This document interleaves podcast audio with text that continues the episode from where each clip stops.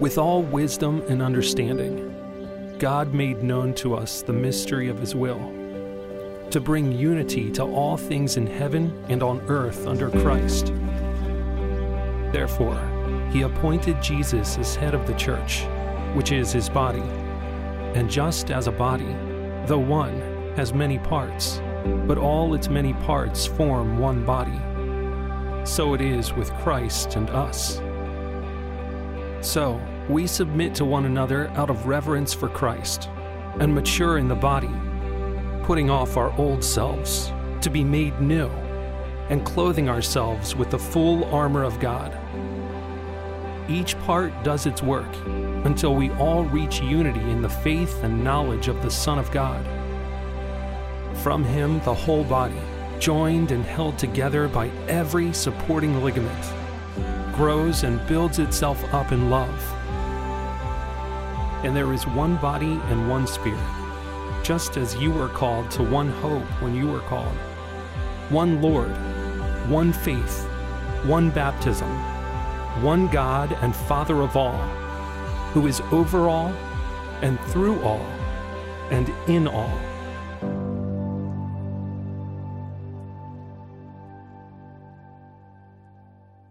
Good morning. It is good to have you here on an incredibly beautiful day here in Bellingham. Thanks for being here. Those of you with our Skagit campus, glad that you're with us uh, today, and it's good for you to have uh, Pastor Brian back with you as he's been with us these last couple weeks up here. And those of you who are in Boca Raton and watching uh, online right now, so glad, glad that you're with us as well. If you're new to Cornwall, maybe just started coming in the last three weeks and you said, I really like that church. They have young pastors that preach. That day is over. I'm back. My name is Bob. I'm one of the pastors here. But I got to say, um, it has been amazing to hear the Word of God from Pastor Scott and Pastor Brian these last three work, weeks. They have done an absolutely phenomenal job, uh, these young men. Would you agree with me on that one? Yeah, absolutely. Yeah. So good. So good as they have opened up uh, the Word of God for us. And Pastor Brian, you know what's great about him is he's so short. Um, I, I, mean, like, like the length of his sermons. Not, not, I wasn't talking about. His sermons are short, they're under 40 minutes. It's, it's really amazing. I mean, he's a great preacher. Just don't let him borrow your crock pot. If you don't know what that's about, ask him. Anyway, it is good, good to have you uh, with us as we continue on. I want to tell you a couple weeks ago, I was up uh, at the hospital, um, which our, our, pastors do, is going up to the hospital to visit the sick and infirmed and pray with a friend of mine. And uh, that day, the parking lot of the hospital was completely packed. And the, uh, the designated clergy spots, which you didn't know that we got our own designated spots, they were filled, probably with non clergy. But um, the parking lot was completely filled. I mean, completely filled. And I had to park literally about as far away from the hospital as is possible on their premises. But it was a beautiful day. It wasn't that big of a deal. And I, so I was walking across the parking lot and I was thinking about an interview that I had seen on TV with this guy, and I, this is not a judgment, this is an observation. This guy was way out there. He's just weird. Uh, the things he said, the way he said them, just, it was just weird. And I was thinking about how weird it was and the things he was saying, and thinking, what if I was ever interviewed and I wanted to really portray how weird I am? And uh, because I know I'm out of touch with things, but I don't get the whole spirit animal thing. But um, so I was thinking, you know, if someone asked me, about my spirit animal. And I was thinking, how would I respond that would make me sound like I'm way out there? And I thought, you know, I would probably tell them my spirit animal is a platypus because who would ever pick a platypus as a spirit animal? And then I thought, well, not just the content of what I would say, but how would I say it in such a way that people are going, that guy is just weird. And, and so I thought um, I'd probably say, yeah, my spirit animal is a platypus because I am such an enigma. And I did that. I started laughing at myself because I said this out loud and I thought, I, I am such an idiot. But it, it so humored me, and I had time because I was still walking across the parking lot. I decided to try it again, out loud, mind you. So I'm walking across the parking lot and My spirit animal is a platypus because I am such an enigma. And I looked over and there's a man sitting in his car with his window down. I'm like, wanted to say, I'm going to check myself in. I'm okay. now, listen, Today, we are going to talk about an enigma. Uh, it's not a spirit animal and it's not a platypus. It is this glorious mystery, this enigmatic reality that we get to live in that is just mind boggling. And we're going to be looking at that and landing on that uh, by the end of our time today, hopefully. Uh, we are uh, spending the whole summer looking at a letter that the Apostle Paul wrote. It's called Ephesians. It was written to a lot of churches, but probably started and maybe ended in Ephesus. So it's called Ephesians. But our approach to this letter is to not look at it as a, an ancient 2,000 year old document that was written to people that are now dead who used to live in Turkey but to look at it as God's word to us, Paul writing a letter to us that this is to the church at, Cor- Cornwall and that we can uh, apply this to our lives. Today, um, we're going to be in chapter three. Now, the interesting thing, and, and probably the hard part about doing these kind of series, is there are pieces that tie together from week to week, and if you don't see it as a complete whole, you might miss those and they might seem random. As we're about halfway through, almost coming up on halfway through this series, I want to encourage you again this week to read the entire letter. It's only six chapters. Read it in its entirety, and you begin to see how these themes tie together. Today, we're going to be going into chapter three. So if you have your Bible, your tablet, your phone, you want to follow along, Ephesians chapter three. Interesting thing about chapter three is that it's broken into two parts. The first part is like this, this parenthetical footnote, this parenthetical paragraph, this aside this thought this, that he comes up with. And the second part is a prayer. And so we'll look at that second part next week of the prayer. We're going to spend two weeks in chapter three. As we've been going through, Paul has just been uh, having this letter written with, with all of these just um, amazing truths. And as is probably the case as with some of his other letters, he's probably dictating this to someone else who is writing it down. And I wonder if, after he's been talking for a while, he says, you know, why don't you read back to me? What, what, what have, I, what, what have we got down there so far? And he just talks about these, these truths about God. I mean, if you've been with us or if you've read the book, he talks about how we have been blessed with every spiritual blessing in the heavenly realms through Christ and how he has chosen us, predestined us before the creation of the world to be holy in his sight that He has redeemed us, He has forgiven us, He has accepted us, He has adopted us, He has given us an inheritance, He has bedazzled us with His grace. And then he follows that up with a prayer and he prays that the eyes of our heart would be enlightened, that we would know the hope to which we had been called, the glorious inheritance of God's beloved people, his saints. And he reminds us, going into chapter two, that we were dead in our trespasses. We were dead in our sins, lifeless, corpses. But God, you remember that, that, conjunct, uh, that Brian talked about it. But God, because He is rich in mercy, that He brings us to life in Christ by His grace through faith. It's not something we did. We're not saved by works, but we're saved for good works. And then he talks about how God has taken these, this, these two hostile groups, these rival groups, these enemy groups, the Jews and the Gentiles, and he's brought them together as one new man. As Brian illustrated that with, with the whole picture of the, the, the Huskies and the Cougars and bringing them together as Huskers or something, which, if you're from Nebraska, that's really good for you. But it brings them together as one new man and one body. And he concludes chapter two with saying, Those of us who are in Christ, we're this, this new nation and we're members together in this new nation and we're members together in this new family. And then he closes it out with one more picture.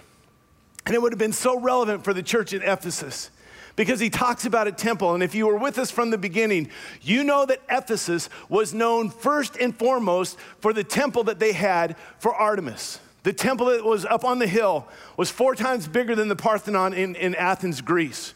It was known as one of the seven wonders of the ancient world. People from all the known world would travel to this temple.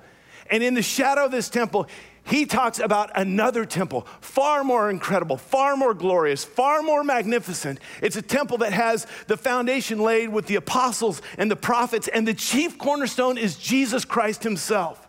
And this temple isn't being raised up with columns of marble and stone. It's being raised up with, with these individual people who are a part of this temple. That would be those who are in Christ, you and I. And at the end of chapter two, he says this And in him, you two are being built together to become a dwelling in which God lives by his Spirit, that you're part of this new temple. All in all, you're more than just another brick in the wall This isn't a pagan temple. This is a holy temple. This isn't to a mythological oh, goddess named Artemis. This is to the God of the universe, the creator of all things, God himself. This isn't just one of the wonders of the ancient, uh, ancient world. This is a wonder in the material and spiritual, eternal realm of all things, and you get to be a part of it.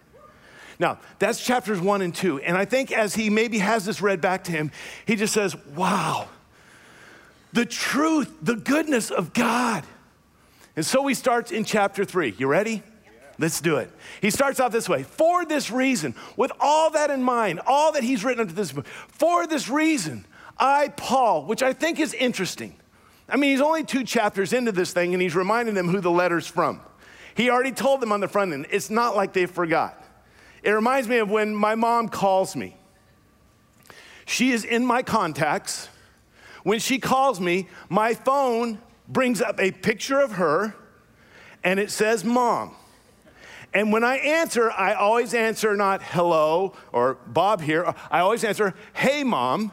So my phone is giving me a visual and a, a, written, this is mom. I say, hello, mom. And her response is always, hey, Bob, this is your mom. I know. And Paul says, Hey, Ephesus, this is Paul. I know, I get it. He's bringing it back. Just wanted, in case you forgot, I'm the one writing this, or maybe he forgot. I don't know. But he writes this. But he goes on to describe a little bit about his circumstance. He says, I, Paul, the prisoner of Christ Jesus, for the sake of you Gentiles. Now, what's interesting is, Sometimes when Paul writes, he uses metaphors. He says, even if I'm being poured out like a drink offering, kind of this metaphor. I'm a bondservant, kind of a metaphor. When he talks about being a prisoner, he is not speaking metaphorically. Again, if you were here from the very beginning, this is what is referred to as one of the prison letters, one of the prison epistles. He was in prison. But what is interesting when you look at this, when he says, a prisoner of Christ Jesus, and for the sake of, of you Gentiles, is when you look at the prepositions, the of and the for, that he's a prisoner of Christ Jesus. I find this fascinating. He doesn't say, I'm a prisoner of Rome, I'm a prisoner of Caesar. I'm a prisoner of Festus. I'm a prisoner of Agrippa. I'm a prisoner of the Jewish people. He's in a Roman prison waiting for trial before Caesar, sent there by Agrippa and Festus because the Jews wanted him out of the game. But he says, I am a prisoner of Christ.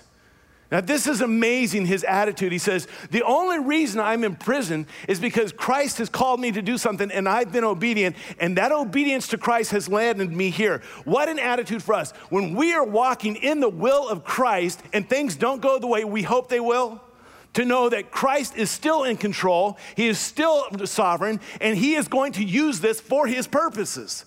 He says, I'm a prisoner, but not of Rome, I'm a prisoner of Christ Jesus. And it almost is like this badge of honor because I am walking in obedience. And then he says, for the sake of you, Gentiles. Remember, there were these two groups. Paul was of the Jewish group and the Gentiles. The Gentiles were, were anybody that was non Jewish the barbarians, the Scythians, you know, the, the Greeks, uh, us, you know, for you, Gentiles. And I want to take just a minute to remind us, a little backtrack what we did about five weeks ago, of why he would say this that, that I'm a prisoner of Christ for the sake of you Gentiles. We hit this briefly at the introduction of, of the whole book, is that when uh, Paul, who was a Jewish man, was converted, when he met Jesus and he had been out um, really persecuting those who were followers after Jesus, he was beating them, he was having them thrown in prison, he was having them killed.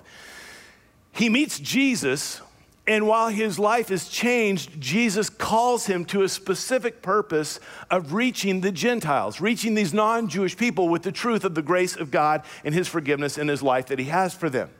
So he launches out on these missionary journeys, and there's three of them, three of these missionary journeys. And the third one, he spends uh, two years in Ephesus. On his way back, he comes back to Jerusalem and he brings with him a man named Trophimus. Trophimus of Ephesus. One of these guys from Ephesus comes back to Jerusalem with him. He's non Jewish, he's a Greek, and he's been seen around town with Paul. Paul decides to go to the temple in Jerusalem where the non Jewish people are not allowed. And something happens. We read this in Acts chapter 21. It says, Some Jews from the province of Asia, maybe from Ephesus, maybe they had been there when Paul had done all this stuff, saw Paul at the temple. They stirred up the whole crowd and seized him, shouting, Men of Israel, help us. This is the man who teaches all men everywhere against our people and our law and this place. And besides, he has brought Greeks into the temple area and defiled this holy place. He had not, but they made this assumption because they had seen him around town with Trophimus that, that Paul had brought him into the temple. He didn't, but they just made that assumption. So they, they stir up the crowd, and it's not a peaceful protest. In fact, the Bible says they begin beating him, trying to kill him, and the Roman officials come in and arrest Paul, not because he's done anything wrong, but to spare his life. Now, I find this interesting that just years earlier, Paul had gone around beating and trying to kill and arrest people who are followers of Jesus. And now that he's a follower of Jesus, he's being beaten, trying to get him killed, and he's being arrested. So they're going to take him away. And he says to the Roman guards and the Roman leaders in Greek, he speaks to them in Greek. And they're like, Whoa, whoa, whoa, you speak Greek? And he says, Yes. I don't know what yes is in Greek, but he says it in Greek. And so they're like, Okay. And he says, Can I please just address the crowd? And they say, okay. So they bring him out to the crowd and he speaks to them in Aramaic. And they're like, whoa, he speaks our language. He speaks Aramaic. And then he begins to tell them, he calls them brothers because he was one of them. He is one of them. Brothers and fathers. You know, I'm just like you. He said, I, I was Jewish and in Jerusalem and, and, the temple and the law. And he says, and I was tutored under Gamaliel. I mean, right here in J Town. I mean, this is my deal. And I was all about the law and I was zealous for the things of God. In fact, I tried to kill people who were followers after Jesus. And then he just starts telling his story how Jesus met him, and they're listening with great intensity. And then he gets to this point where he says what Jesus had said to him. The Lord said to me, Go, I will send you far away to the Gentiles. Now, up to this point, these people are listening with rapt attention. That he's speaking their language, he's one of them, of what this Jesus has done, and then he makes this statement. And that's where everything changes. The crowd listened to Paul until he said this. Then they raised their voices and shouted, Rid the earth of him, he's not fit to live. Now, I want to go down one little rabbit trail. If I ever preach an absolutely horrible, horrible sermon, you're welcome to tell me that, but please don't respond with this. Rid the earth of him, he's not fit to live. Even if it's heretical, fire me, but don't kill me. I mean, it's like, whoa, tough crowd. So they're getting riled up, they're gonna kill him again, so they, they take him away. And there are these plots to assassinate him. You can read all this in, in, in Acts. There are these plots to ambush this, this, uh, this uh, convoy or whatever and, and to kill him. And that comes to light. Anyway, they take him to Caesarea uh, Maritima, down by the sea. And he's in prison there for two years. He meets with Felix. Felix goes. He meets with Festus. King Agrippa comes with his wife Bernice. And they call him in to tell his story. And again, he just takes this opportunity. I'm a prisoner for Christ. You know, this is, this is great opportunities for me to share the gospel. He tells his story. And in the midst of telling uh, um, Festus and Agrippa and Bernice's story, he says this. This is so beautiful. He says this Jesus told me, I will rescue you from your own people and from the Gentiles. I am sending you to them to open their eyes. Does that sound like the prayer he prayed in, in Ephesians 1? That the, that the eyes of your heart would be enlightened? Sending them to open their eyes and to turn them from darkness to light. We'll get to that in chapter uh, 4 or 5 and from the power of Satan to God, so that they may receive forgiveness of sins and a place among those who are sanctified by faith in me. He says, This, this is why I go.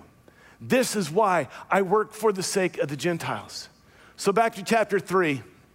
He says, For this reason, all the things that God has done, I, Paul, the prisoner of Christ Jesus, for the sake of you Gentiles, that I can speak the truth, that I can have your eyes be opened, that you can go from darkness to light, that you can be forgiven, that you can experience the power of God. And then he puts this little, this little dash in here little hyphen.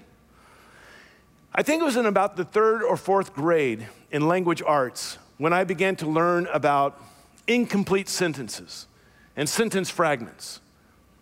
Apparently, Paul missed that class because he stops mid sentence. He doesn't, this is not a complete sentence for this reason. I, Paul, the prisoner of Christ Jesus, for the sake of you Gentiles, it kind of leaves you hanging. and he stops in mid thought, in mid sentence, incomplete. And then for the next 13 verses, next 12 verses from, chap- from verse 2 to verse 13, it's like this parenthetical paragraph of, that reminds me of something. Oh, I forgot to tell you. Let, let me hold that thought, he says. And now he stops right here. He'll come back to this. We'll see it at the very end of next week as well. He comes back, but he stops mid thought. He says, Hold that thought. We'll be back. And then he starts into this paragraph that's almost like this parentheses inserted. Verse 2 Surely you have heard about the administration of God's grace that was given to me for you. And that is the mystery. Here we go now. The enigma, the mystery. The mystery made known to me by revelation, as I have already written briefly. Three times in the next three verses, he will use this word mystery. He keeps talking about this mystery. And as we'll see, when he uses the word mystery, we can see it from two different angles of this mystery. Now, when I hear the word mystery, you know what comes to my mind? Ruh-roh. Ready? What was the van named in Scooby Doo? The Mystery Machine, of course. This is a mystery. This is good. This is like Scooby Doo all over again. He talks about this mystery, and you think, well, he's going to put on his Hardy Boys deal and his Nancy Drew, and he's going to solve this thing in, in this mystery. He says, no, no, no. Actually, quite the opposite. I, I'm not going to solve this at all. He writes this that is, this mystery made known to me by revelation, as I've already written briefly.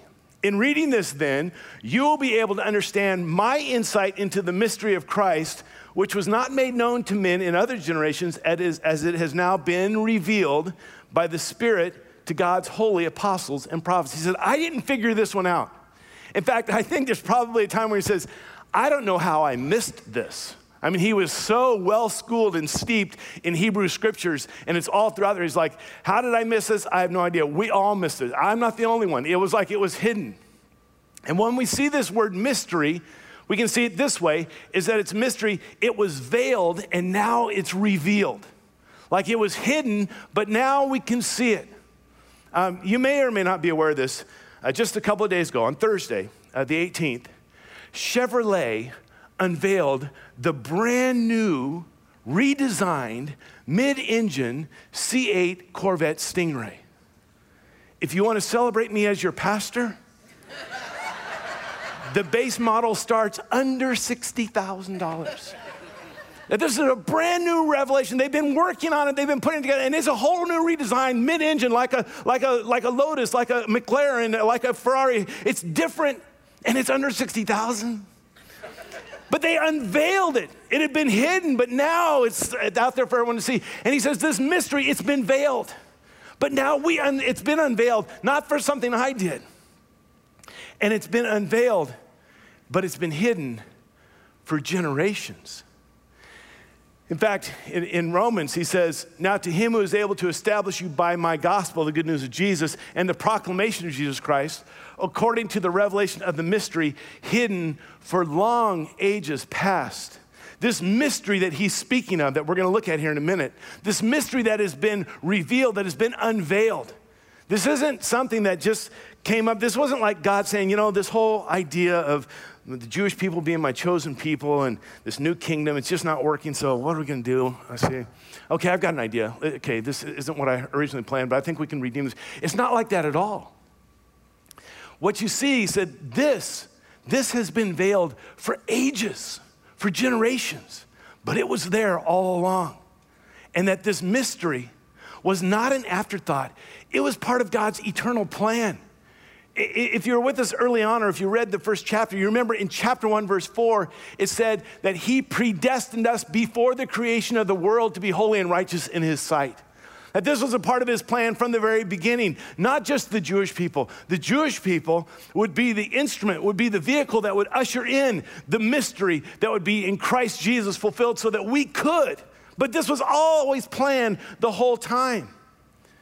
And so, one way you look at this mystery when he talks about this is that it was veiled, it was hidden, but now it's unveiled. I said there's a second way to approach this thing of mystery. And the way we can look at that is that mystery can be a, um, something that's completely illogical.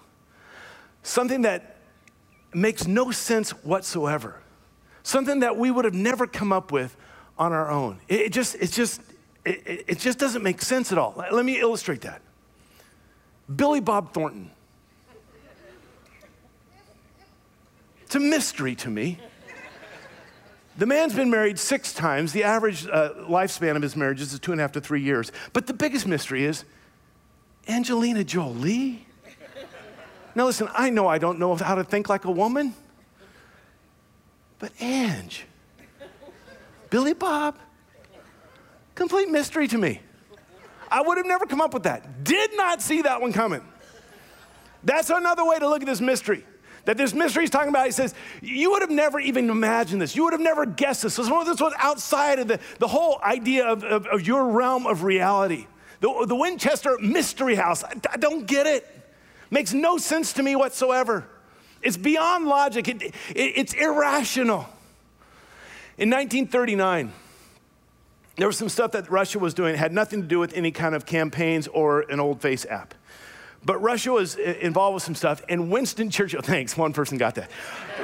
Russia was involved with some stuff, and Winston Churchill responded about Russia this way It is a riddle wrapped in a mystery inside an enigma. But perhaps there is a key. It doesn't make any logical sense. I don't understand it. I don't get it. It's not what I would have come up with. And when we see Paul talking about this mystery, there is the fact that it was veiled and now it's revealed, but there's also this side that this makes no sense at all. No one would have ever thought this up. To understand this aspect of the mystery, we have to backtrack just a little bit. Ephesians chapter 2, verse 12 says, Remember, and he's talking about the Gentiles, but that would include us, me. Remember, at that time, you were separate from Christ excluded from citizenship in Israel and foreigners to the covenants of the promise, without hope and without God in the world. Very, very desperate situation. Pastor Brian talked about this last week. Very dark situation. On our own, apart from Christ, we really have no redeeming value whatsoever. There's nothing we bring to the table. There's, there's no reason why we should even ever be invited to the table. We've got nothing outside of Christ. And this is why none of them would have ever thought this. We would have never ever come with this on our own. Verse 6, he reveals what this mystery is. This mystery is that through the gospel, the good news of what Jesus brings, through the good news, the Gentiles are heirs together with Israel members together of one body and sharers together in the promise in Christ Jesus. No one would have ever thought that up.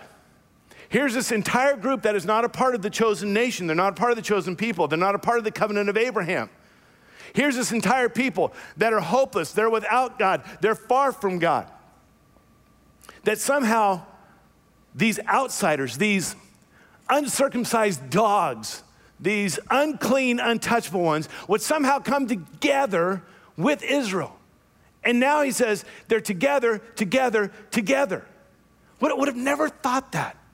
Let me just spend a little bit of time with these three togethers because it, this is a mystery, because it, it really doesn't make any kind of spiritual or human sense. That he says now, because of what Christ has done, and this has been revealed now in Christ, is that the Jews and the Gentiles who have been brought together as one, they have equal inheritance. An equal inheritance. That those who are outside, those who are foreigners, those who are excluded, those who are untouchable, now get to be brought into the family, get to be brought to the table. You know, we sing that song, uh, In My Father's house, there's a place for me. I am who you say I am. We're sons and daughters, we're part of the family now. And we get an equal inheritance. In chapter one, it talked about how he adopted us as sons and we said, well, you know, we wish we had more inclusive language, but no, no, no. The picture of that was that daughters didn't get an inheritance. He adopts us as sons because we get an inheritance. And in addition to that, in ancient cultures, in ancient times, there was a, a, a very common practice called primogeniture. I know it's a word that you use all the time. Say this word with me primogeniture. Now, see, you can impress your family and friends with that one. Primogeniture. Primogeniture was practiced in ancient cultures, and it was the fact that the not just daughters didn't get the inheritance, but the oldest son, the firstborn son, got either the majority or all of the father's properties, herds, flocks, and, and such. And part of that was the idea that for the family name and the family line to remain strong, it makes far more sense to keep it all together than to divide it all up and make these smaller little farms and flocks and, and, and land uh, masses. That to keep it all together, and it would always go to the firstborn son. Well, it would just go to reason since in Exodus chapter 4, God refers to Israel as my firstborn son. They are the people of the covenant that of course they would get all the inheritance. They would get all the goodness of God. They would have all the promise, everything that God has. But what's interesting, Timothy Keller points this out in, in a book that I, I, can't remember the guy's name that writes, but he says, But look at what God does in the book of Genesis. In a culture where primogeniture is the, is the norm, God always favors the younger son.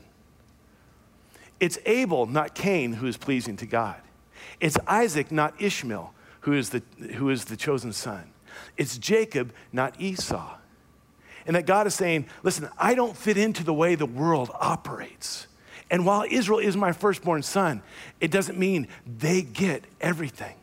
That we are joint heirs, not just with the firstborn son. What does the scripture say? Joint heirs with Jesus. That we have an equal inheritance, an equal share in all this. Uh, okay.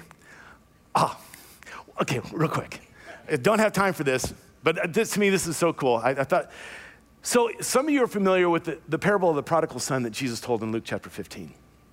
This older son who's there and he's obedient, and this younger son who's often rebellious. Isn't that a picture of what's happening here? Where Israel is this older son who has always been near to the father and yet is still distant. And this younger son is the Gentiles who have been far from God and both of them are in need of a relationship with God. And as it says in Ephesians chapter 2, what Brian just covered last week, that the Israelites were near to God and the Gentiles were far from God, but both of them find peace in God. Okay, that's just fun stuff on the side. Anyway, so he says, We are equal equal in this inheritance. And then he uses another picture that he's already talked about in chapter two when he says, the two become one new man, which again is this picture that he's drawing from marriage, where in, in Genesis and throughout scripture it says, For this cause shall a man leave his father and his mother, and he and his wife, the two shall become one flesh. It's this picture of marriage. It's, it's the picture of Christ being the groom and the church being the bridegroom, and there's this oneness. And he says, now that there's this, these, these Gentiles and there's Jews, they're brought together as one man, there's a new man and it's a new body. And that we are parts of the same body, that we are together. We're, we're, no longer separated. Before, the Gentiles were untouchable, they were excluded. He says, No, no, no, they're part of us now. We are parts of the same body. We don't war against each other. Christ is the head of this body, and we work in, in conjunction together in the power of Christ for his purposes. And then he gives us one other picture of, of these promises that there's the shared promises, that even the Gentiles get in on this as well. What a mystery. No one would have ever come up with this, no one would have ever thought of it. It's been veiled, it's been hidden, but it's revealed. And I think when Paul realizes this, he's just like, How did I miss this? I've known the scriptures for my whole life. So, like when he's writing uh, to the church, uh, to, to uh, church in Rome, he's writing Romans 15, he says this For I tell you that Christ has become a servant of the Jews on behalf of God's truth to confirm the promises made to the patriarchs. No problem with that. They're the chosen people. Christ is coming to fulfill that. It's been all through the prophets and the patriarchs. We got all that. No problem. Firstborn son, Israel, all that. That's, that's how they thought, that's how they've lived, that's how they've operated. He says, but that's not the end of it. God did all that, yes, so that, so that there was always, this was, this was not the end in and of itself. This was the means to another end, so that the Gentiles may glorify God for his mercy, as it is written. That the Gentiles get to glorify God, they get to experience God's mercy. And now he just goes on this rampage and he just starts going through all of his history of, of the Old Testament. And he quotes 2 Samuel chapter 22, I believe. He quotes Psalm 18. He quotes Deuteronomy chapter 32. He quotes Psalm 117. Uh, and he quotes Isaiah 11. He says, It is all through Scripture. I don't know how I missed this. He says, As it is written, therefore I will praise you among the Gentiles, I will sing hymns to your name. Like it's not just amongst the Jewish people in the temple, it's among the Gentiles as well. I mean, this was stated way back in Psalms and Samuel. Or he goes on beyond that. And again, it says, uh, talking about uh, another psalm, rejoice, O Gentiles, with his people, with the Jewish, that they're coming together. And again, and he's quoting, or that was Deuteronomy, quoting Psalm again Praise the Lord, all you Gentiles, and sing praises to him, all you peoples, not just the Jewish people. All of you get to praise him. And as it's again in Isaiah, Isaiah 11, the root of Jesse will spring up, one who will arise to rule over the nations. The Gentiles will hope in him. From the very beginning, he said, This is all going to come about so that all nations will have this good news that even the Gentiles will rejoice, even the Gentiles will be together with you. And Paul realizes that this mystery that's been hidden, it's been revealed to him, and he is just taken by the incredible privilege that he gets to share this good news. I don't know if you've ever had something that, that you got to be the, the one who informs about something really, really good. You know, you get to go tell your kids about a vacation that you guys have been planning, but you haven't told, and it's a surprise, and you, you just can't wait because you know they're going to be ecstatic. They think you're going to Alger and you're taking them to Maui. And you get to tell them this, and it's like you're more excited than they're going to be because you get to tell them this. You come home from the financial advisor and you get to tell, you know, look at what's happened this quarter, whatever it might be. Paul has this, this in him is like, I get to do this. I get to tell this. It's been revealed to me. Verse 8 Although I am less than the least of all God's people, this grace was given to me. What a privilege. Here it is to preach to the Gentiles the unsearchable riches of Christ and to make plain to everyone the administration of this mystery, which for ages past was kept hidden in God who created all things. I get to do this. I get to go to those who have always been seen as outsiders, outcasts, not a part. They're, they're foreigners, they're, they're not members. And I get to tell them they're a part of us. And I get to go to people who've never understood this and make very plain what has been hidden for ages. I get to tell them this mystery of what Christ has done, what has happened. And he says it's so amazing. And it, and it looks kind of like this What was once a mystery now becomes the proclamation that, that he, he gives his life to. What once was hidden now becomes unveiled. What, go back, please. What didn't make any sense at all, he says, was God's plan all along in his great wisdom. This is how it plays out it was hidden for ages, it was fulfilled in Christ, and it's lived out in the church.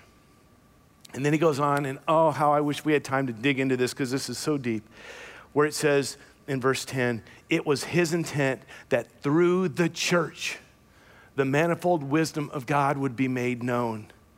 Not just that we are the carriers of the good news, which we are. We've been given the ministry of reconciliation. We get to do what Paul does. We get to tell this good news of the grace for everybody, no matter what they've done. We get to tell them that they can be included in the kingdom of God. We get to make cl- very plain, clear what has been hidden for so long. We are the ones who bring the message, but we are the ones who demonstrate the reality of this mystery. F.F. F. Bruce, in his commentary, he says the church, the church, the, the, the followers of Christ, are supposed to be like a pilot group, like a prototype of what it will be like in this world when God makes all things new again. Where there is grace, where there's forgiveness, where there's unity, where there's love, where there's acceptance, where there's accountability, where there's encouragement. That the church, if anywhere on the face of the planet this should happen, it should be with the people of God. Because we've experienced that. And we are to deliver that, and we are to live in that unity, to live in that gospel and in that grace. And he says, and this will be made known not just to the world, but to the spirit realm as well. It's an amazing thought that God would call us to this. And you say, okay, well, that, you know, that's all good, and Bob, I'm glad you've had fun with some of your rabbit trails. How does this apply to me? This is where he comes down to, and this is where we land on this one. With all of that said, verse 12, he says, In him, Christ, and through faith in him, we may approach God with freedom and confidence. And we've covered this so many times that in the Old Testament, before Jesus, only one person could approach God. Only the high priest, and only one day a week, a, a, year, on the, on the Day of Atonement. And it was never with freedom and confidence. It was with a great deal of hoops to jump through and a lot of fear involved. But because Jesus comes, because his mystery is fulfilled in him, because of the gospel, the good news of what he has done, it's not just the high priest on one day. It's not just the Levitical tribe, the Levites, the, the priestly tribe. It's not just Jewish men. It's not just Jewish people. It's Gentiles. It's people like us that we all can approach God with confidence and freedom. And not just on Sunday, and not just on the Day of Atonement, and not just in our quiet time, all the time. See what he's saying is there's this invitation into the presence of God that unlike the Old Testament and unlike so many times throughout church history and unlike in our own mind, we don't need a human high priest to go before us into the presence of God. We don't need the Pope to go before us into the presence of God. We don't need a priest or a pastor to go before us in the presence of God. We don't even need our parents to go before us in the presence of God. Jesus said, Because what I have done, I am your great high priest. You have permission and freedom to go into the presence of God, and not just on Sundays when you're at church, and not just when you're at the altar taking communion, and not just when you're in your quiet time. This is the reality that we get to live in. This is the mystery that we get to live in. All right, we're going to uh, come back to that in just a second. So, at the end of all of this, this, this, this paragraph where Paul says, Yeah, I just had to get that off my mind. Verse 13, he says, I ask you, therefore, not to be discouraged because of my sufferings for you, which are for your glory. Like, like don't feel bad that I'm in prison. Don't feel bad that I'm stuck in Rome. Don't feel bad that people have death threats on me. Don't feel bad. I mean, I'm. this is a privilege. That's what God has called and created me to do, and I get to do it. So don't feel bad for me. He gets done with that, that, that parentheses and goes like, now where was I? What was I saying? Oh, yeah, yeah, yeah, yeah, yeah. As I was saying, verse 14, for this reason, isn't that where he was in verse 1?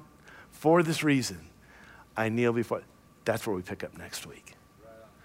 And then we look at coming back to what he was thinking the whole time.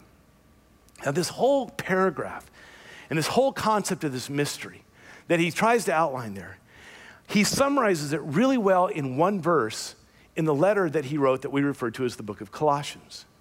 In Colossians chapter 1, verse 27, he writes, God has chosen, it's his decision, to make known, he's the one that reveals it, among the Gentiles, not just the Jews, the glorious riches of this mystery, which is Christ in you, the hope of glory.